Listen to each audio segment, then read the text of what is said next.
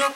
黒黄色渋谷新宿袋中央無尽に好きが飛び交う街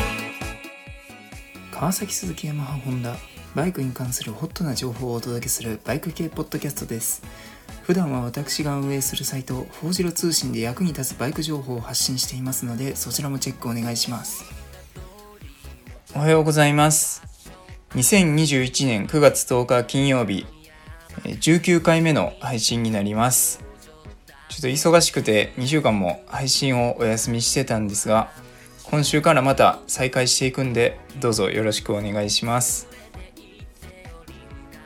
世間話になるんですけど最近急に秋っぽくなってきましたよね。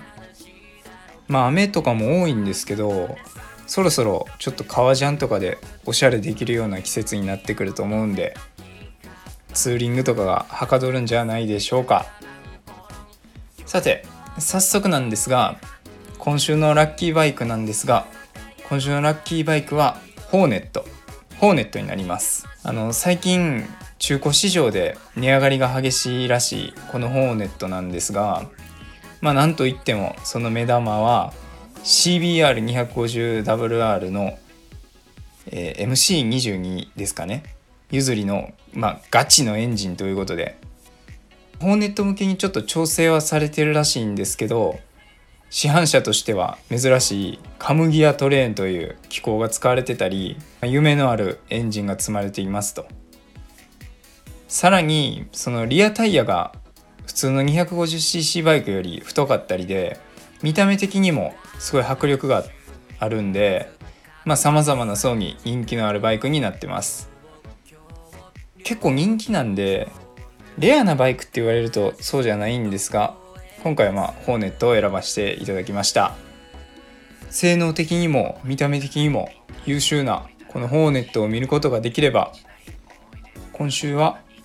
さらにイケイケな雰囲気になれるかもしれません。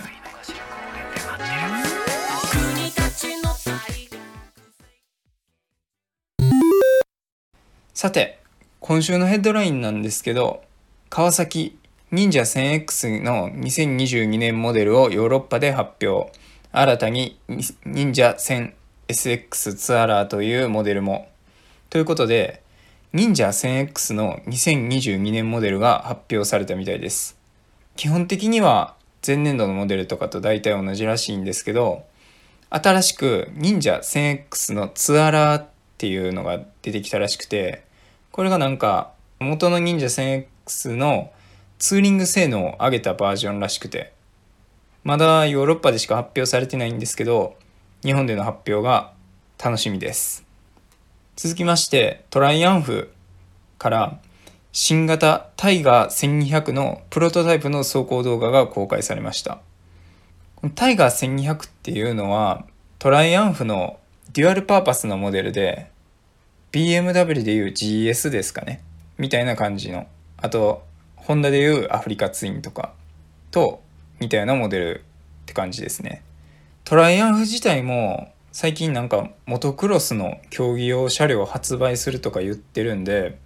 このタイガー1200もオフロード性能とかに期待がかかるところです。続きまして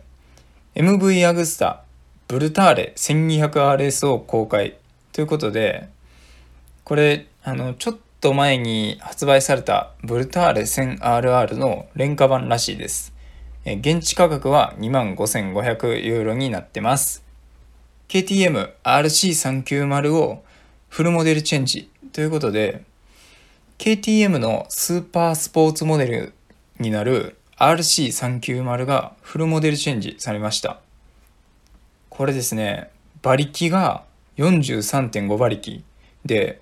乾燥重量が 155kg っていうすごい、まあ、外車らしい尖った仕様になっててあとなんか ABS を意図的に無効にしてドリフトできるようにするような機能もついてるらしくてもう全体的にすごい楽しそうですよね。RC390 はすでに日本の KTM のホームページにも書かれてるんで日本でも売られるだろうというところで楽しみにしてみましょう。同じく KTM なんですけど 450SMR の2022年モデルが発表されましたとでこれは競技専用車両で KTM のモタード用のモデルです続きましてホンダになるんですが CBR500R の2022年モデルを公開ということでホンダヨーロッパが CBR500R の2022年モデルを公開しました。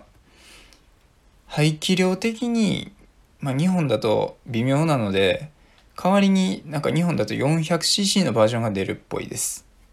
で続きまして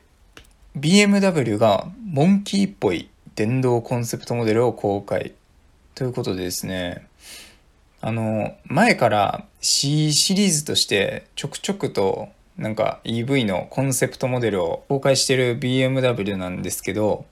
今回ですねモンキーっぽい車格の CE02 を公開したようですね。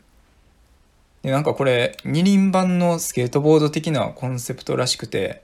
モンキーというよりはグロムのような感じで作ったのかもしれません。最後になるんですがブレンボがシリコンバレーにソフトウェア人工知能研究拠点を開設。ということでブレンボがですね IT 企業の聖地とも言われるアメリカのシリコンバレーに何ていうかソフトウェア系の研究拠点を開設するらしいです。これもまだ何かあるといったわけじゃないんですけどこれからのブレーキの進化がすごい楽しみですよね。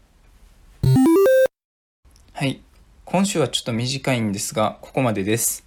ご清聴ありがとうございました。